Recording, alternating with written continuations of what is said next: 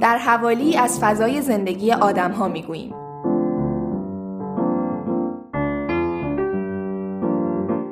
حوالی خوابگاه را می شنویم.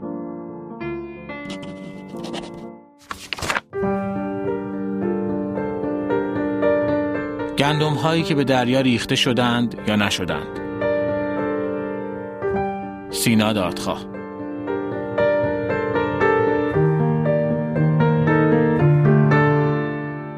نشسته ایم دور هم.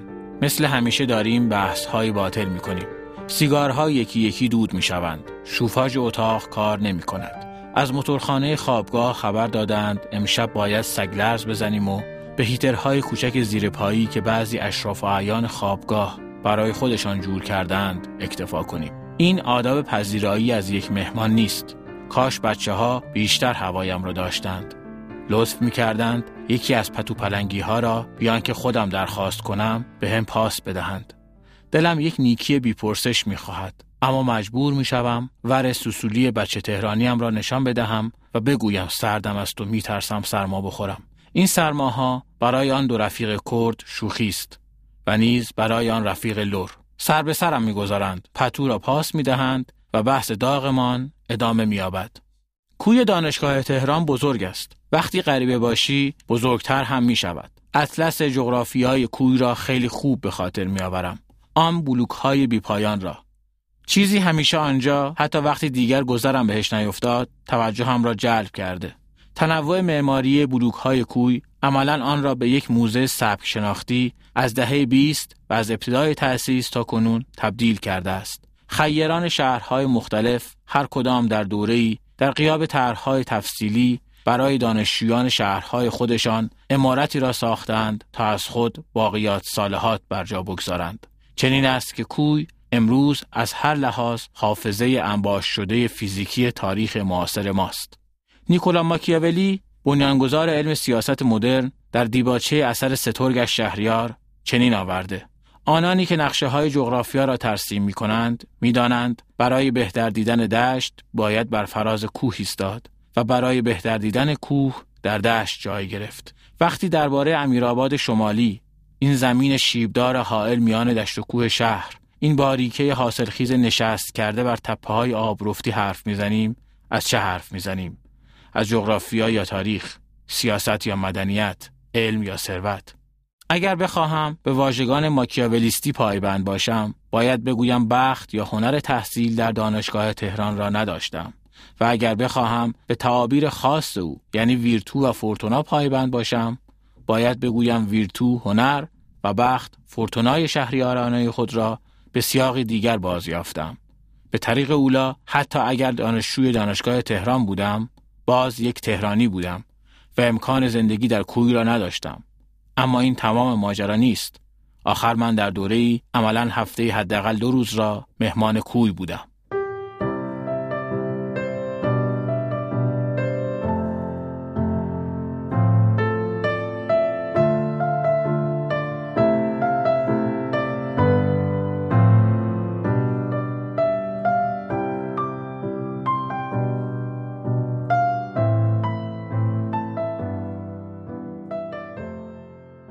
جلسه جذب است. می خواهیم یکی از مستعدها را که روز جشنواره مطبوعات دانشجویی زیاد دور بر غرفه ما پلکیده وادار به همراهی با خودمان کنیم. یخ جمع بالاخره می شکند. رفیق قزوینیمان تکنیک طلایی قانع را رو می کند. این سرمایداری هار متوحش با اینکه میلیون ها گرسنه در آفریقا هست برای جلوگیری از کاهش قیمت ها در بازار گندم مازادش میریزه تو دریا بقیهمان ظاهرا با حسرت افسوس سر تکان می دهیم و نش نش می. من در این حال که سردم است نگرانم یکی راپورتم را داده باشد که دوباره قاچاقی آمادم تو. دفعه پیش حراست فهمیده بود کارت ورودم جلی است اما قصر در رفته بودم. مثل همه این چند ماه به خانه خبر دادم که شب نخواهم آمد و می‌روم خانه دوستم. و خانه دوست کجاست؟ راست شکم خیابان امیرآباد را بگیر و همینطور بیا بالا. اگر مجبور شوم برگردم خانه خیلی سه می شود. مگر نه این است که یک فعال سیاسی در گام نخست اهل ترک گفتن و کنار گذاشتن قیود دست و پاگیر است. پدر و مادرم به روشنی نگرانم هستند. اما چیزی که عوض دارد گله ندارد. نان سیاست را خودشان در دامنم گذاشتند. پدرم فارغ و تحصیل دانشگاه تهران است. در کوی زندگی کرده. خاطراتش را در نوجوانیم برایم تعریف کرده. مخصوصا یکی را. ریچارد نیکسون رئیس جمهور آمریکا دیگر بار در خرداد 51 وارد تهران شده. 19 سال پیش برای اولین بار پا به جزیره ثبات گذاشته و آن بلبشوها به میمنتش برپا شده. سه کشته در دانشگاه تهران و ثبت ابدی 16 آذر در حافظه شهر. روز دانشجو. این بار نیز دانشجویان نباید بیکار بنشینند. آمارش را گرفتند که جناب رئیس جمهور از اتوبان کندی آن زمان چمران فعلی قصد عزیمت به سعدآباد را دارد. چی از این بهتر؟ زل غربی کوی همسایه اتوبان است. شبانه جمع می شوند و صدای اعتراضشان را به گوش جناب رئیس جمهور می رسانند. ساواک شبانه به کوی می ریزد و به گروه بند را آغاز می کند. راه پر است از دانشجویان شورتی از تخت خواب بیرون کشیده. پدرم آن شب سیاسی می شود. انگار در ژنتیک این دشت کوه شده یا کوه دشت شده است که سیاسی شود و چراغی که به خانه رواست به مسجد حرام است. من فرزند همان پدرم. رفیق شفیق شانزده آذرها. گناهکار رستگار این روز تکرار شونده در تقویم پاییز. تنها دو صد حیف که برای پیوستن به امواج تاریخ کاهلی کردم و در کنکور رتبه تاسف آور آوردم و حالا مجبورم شهروند دو فاکتوی این شهر باشم.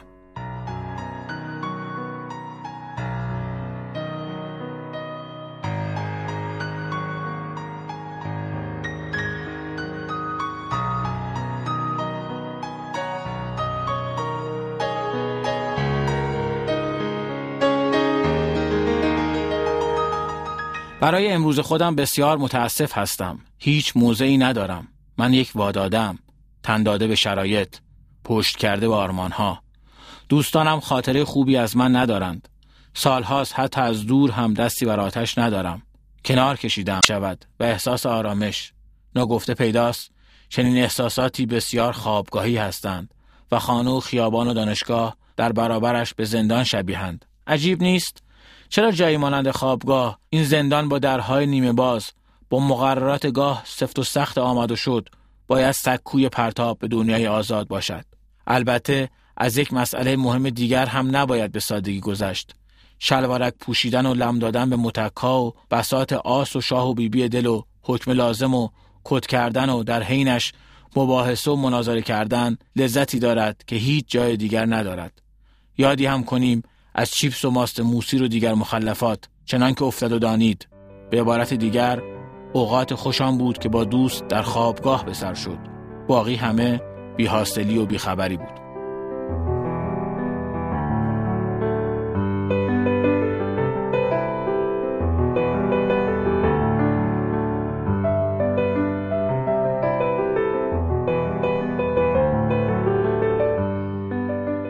شک بزرگ مهرورزی در سال 84 باعث می شود کم کم از آرمانهای جنبش دانشجویی دست بکشم و زندگی بیهاشیهی را پی بگیرم.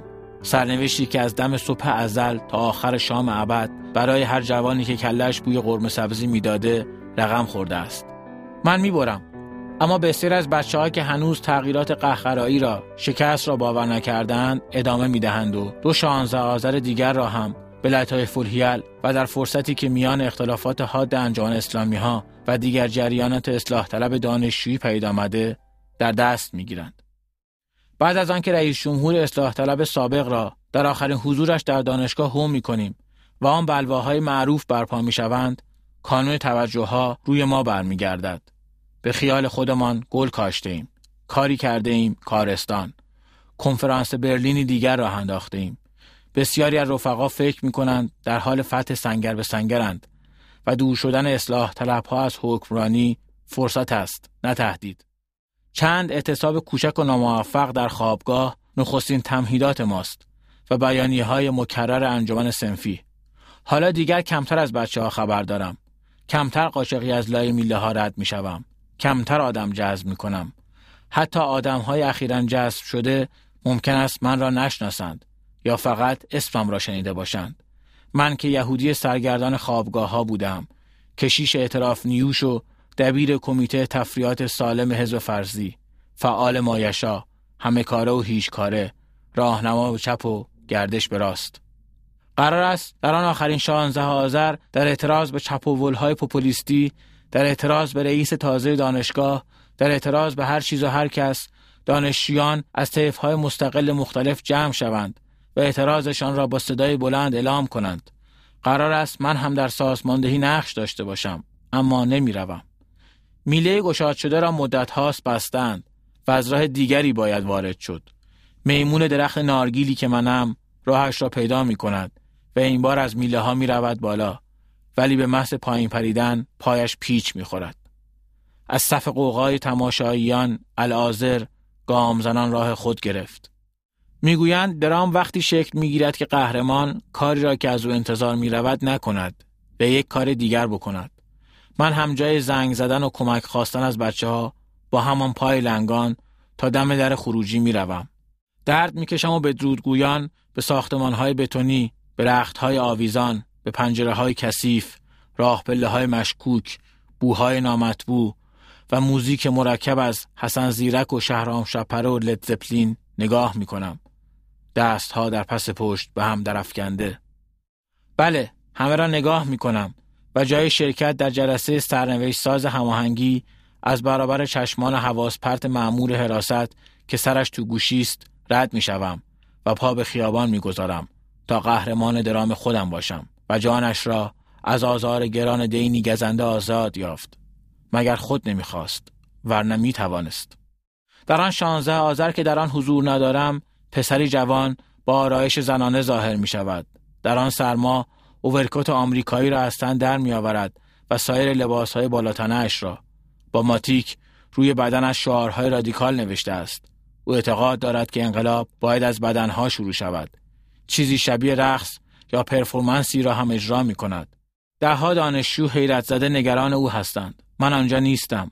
درد پا خانه نشینم کرده است. عکسهایش را بعدا می بینم اسباب استهزاست یا افتخار؟ آیا اگر در آن جلسه هماهنگی در خوابگاه حضور داشتم چنین احتمالی طرح می‌شد؟ شاید او به چنین کاری دست زده است. لازم به تذکر نیست که او همان پسر فعال خوششهره و علاقمند است که درباره ظهور فاشیزم اختار داده بود و حالا داشت به شیوه خودش به شیوهی که تنها از دست او برمیآمد واکنش نشان می‌داد. اختلال شیدایی دو قطبی دربارهاش چنین گفتند. انگار مدتی طولانی در آسایشگاه بستری هم شد. دیگر او را ندیدم اما در عکس هایی که یکی از بچه ها بعدها نشانم داد رنگ قرمز ماتیک زیر آفتاب تنبل پاییزی تلالوی ویژه داشت. بسیار ویژه. خوب که دقت کنی می توانی دوله ماتیک مربوطه را در گوشه از عکس ها بیابی و من حالا بعد از این همه سال تنها به همین فکر می کنم ماتیک برای آرایش چهره و نیز شعار نویسی بر بدن از خلوت خوابگاه تا مخاطره دانشگاه و استراحت آسایشگاه. این پایان آن زمان جنبش بود. چندی بعد معاون رئیس جمهور محورز در سفر سالانه به آمریکا مدعی شد که ایالات متحده گندمهای مازادش را در دریا میریزد. واکنش کاربران شبکه های اجتماعی، فعالان مدنی و خبرگزاری های آمریکایی بخت و شگفتی بود. آنقدر ناباورانه که کنجکاف شدم بیشتر درباره این واقعیت یا افسانه که برای دهه ها انگیزه جذب دانشجویان به انگاره های چپی بوده است تحقیق کنم. تحقیقاتم تا این لحظه حاکی از آن است که بگذریم. نتیجه تحقیقاتم بیشتر به خوددرگیری های شخصی من ربط دارد تا قلم فرسایی بر کاغذ های گران شده مجلات. با این همه اما چیزی هست که به تک تک ما ربط دارد. چرا باید حرف رادیکال ترین چپ ها به مزاج رادیکال ترین راست ها خوش بیاید؟